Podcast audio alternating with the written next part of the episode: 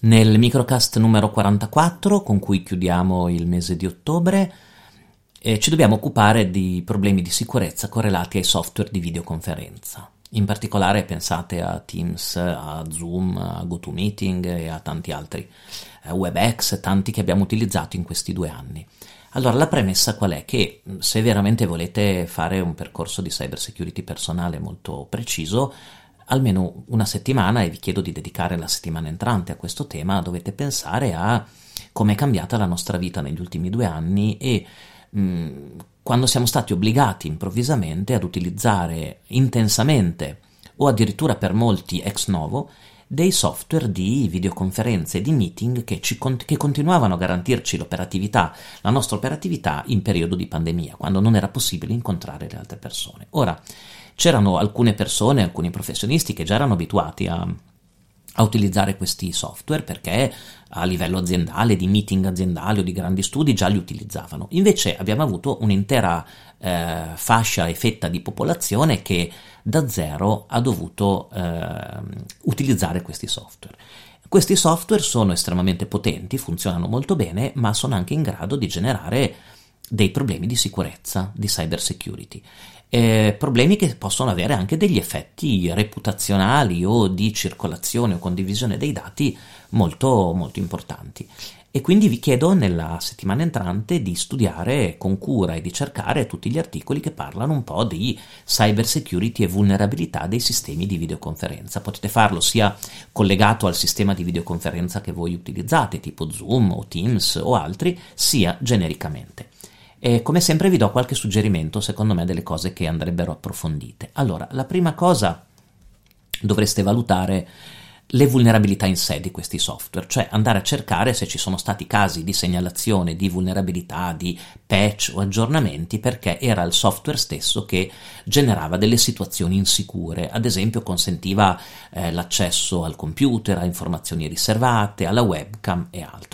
È anche vero che negli ultimi due anni, visto che questi software hanno avuto un incremento spaventoso a livello commerciale, sono stati molto migliorati anche nell'ottica di cyber security.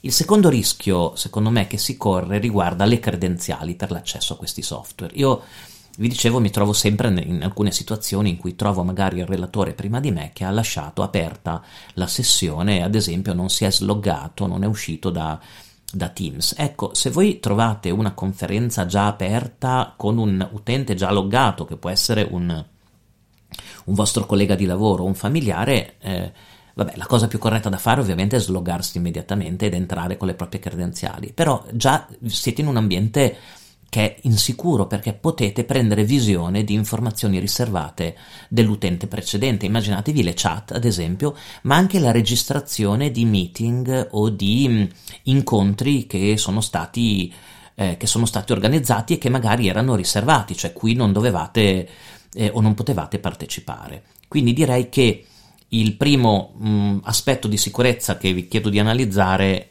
il chiudere le sessioni, lo sloggarsi. Seconda cosa, voi sapete che si possono mantenere gli inviti alle varie sessioni privati, ossia si possono creare delle riunioni, degli incontri, dei meeting dove soltanto il soggetto che direttamente personalmente riceve una un invito può accedere a quella stanza. Ecco, quello è abbastanza importante, cioè eh, uno dovrebbe dedicare un po' di tempo a capire come si possono aprire i meeting in, queste, in questi software, ehm, alzando il livello di autenticazione o, di acce- o, per accedere al meeting stesso, che può essere eh, il riconoscimento di un, di un certo utente, può essere la conoscenza di un link che è segreto per tutti gli altri, quindi con la raccomandazione anche magari di non rendere pubblico quel determinato link, eh, una lista di attesa che permette di verificare i soggetti che stanno per entrare o anche mh, degli incontri unicamente ad invito, cioè eh, dove le persone vengono invitate in maniera, in maniera mirata. Ecco, il mantenere la riservatezza dei meeting è diventato probabilmente uno dei, dei problemi principali anche per evitare quei fenomeni di zoom bombing, come sapete, ehm, che, cioè di ingresso di soggetti terzi per disturbare o addirittura bloccare determinate riunioni eh, è stato molto, molto, molto comune e ha creato molti problemi. Eh, altri due problemi di sicurezza tipici che in questi anni abbiamo manifestato sono eh, gli errori nella condivisione dello schermo e i fuori onda. Ecco, riflettete un attimo anche su questo. La condivisione dello schermo, voi sapete che questi strumenti consentono di condividere lo schermo perché magari chi parla vuole fare vedere delle slide, dei siti web. Ecco, fare molta attenzione perché soprattutto se i meeting sono registrati, la condivisione dello schermo può eh, mostrare delle notifiche che vi stanno arrivando, ad esempio una mail importante, la cronologia di siti web che avevate visitato, informazioni sul desktop che avete, sulle cartelle, cartelle o documenti che magari volevate tenere riservati. Di conseguenza sarebbe sempre opportuno, se pensate di collegarvi a una a un meeting e condividere lo schermo di avere un'utenza, vi ricordate le multiutenze, ne abbiamo parlato nel primo, nel primo microcast, eh, di un computer pulito praticamente, una scrivania pulita, dove voi potete far vedere tutto quello che volete, ma non ci sono i vostri dati. Ehm, quindi attenzione perché la condivisione dello schermo, soprattutto se ve la dimenticate, è molto comune no? che qualcuno si dimentichi la condivisione dello schermo e poi dopo, mentre tutti guardano, comincia a farsi un po' gli affari suoi, apre le mail, si collega a un sito. Quello è un, è un rischio di sicurezza molto comune. E seconda e ultima cosa, attenzione ai fuori onda, cioè la gestione corretta dell'audio e del, di quello che si sente che può venire registrato. Anche quello è molto, eh, come posso dire, molto importante. La, la, corretta gestione del mute e di quando non parlare e anche il rischio che si attivi automaticamente l'audio eh, richiede un controllo costante perché le informazioni registrate, diciamo, in fuori onda possono creare un grande imbarazzo.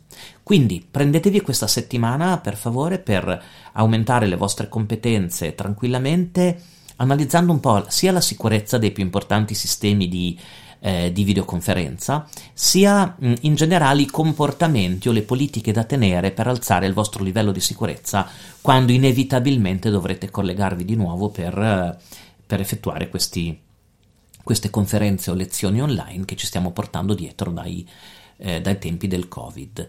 E noi ci sentiamo la prossima settimana, come sempre, per un altro microcast. Yeah.